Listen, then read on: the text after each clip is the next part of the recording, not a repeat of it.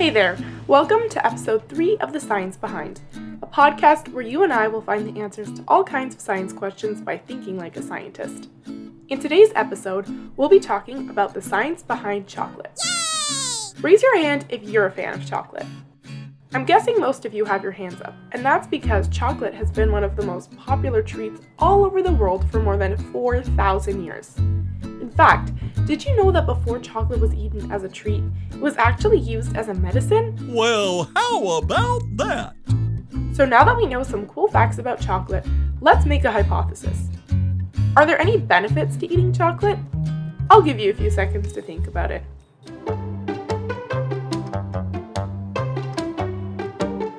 Do you have your hypothesis? Great.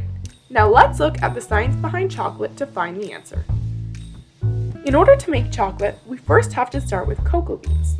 After the bean is ripe, it gets removed from the pot that it's grown in and it's left to dry. Then it goes through a process where the bean is roasted. Next, the bean shell is removed to reveal cocoa nibs, which look similar to chocolate chips but taste very bitter. Nasty! The next step is grinding. During this stage, a type of paste called chocolate liquor is formed. Once it's hardened, the cocoa butter is removed and the cocoa solids are ground up again to reveal cocoa powder. This step is important because the more cocoa powder that's used, the darker and more healthy the chocolate is. That's because cocoa powder contains high amounts of minerals like zinc, magnesium, and iron, which all play a special role in helping our bodies to function properly.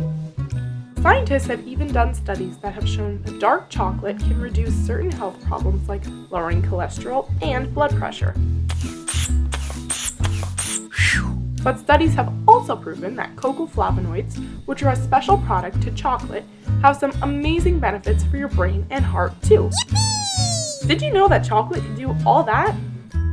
Okay, time for some myth busting. True or false? Milk chocolate is just as healthy as dark chocolate. What do you think?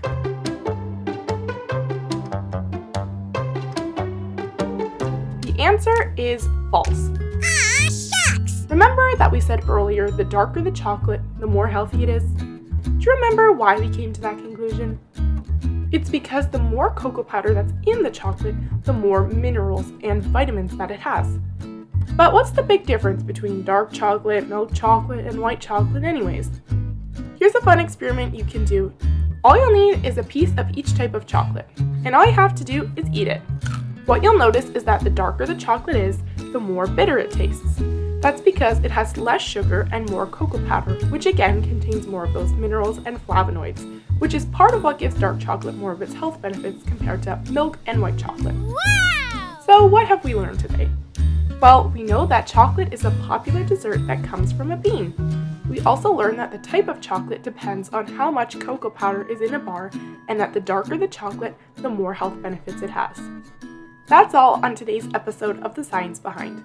Join us next time where we'll talk about the science behind eyelashes to unlock the secret of their important role in keeping our eyes healthy. And remember to always think like a scientist.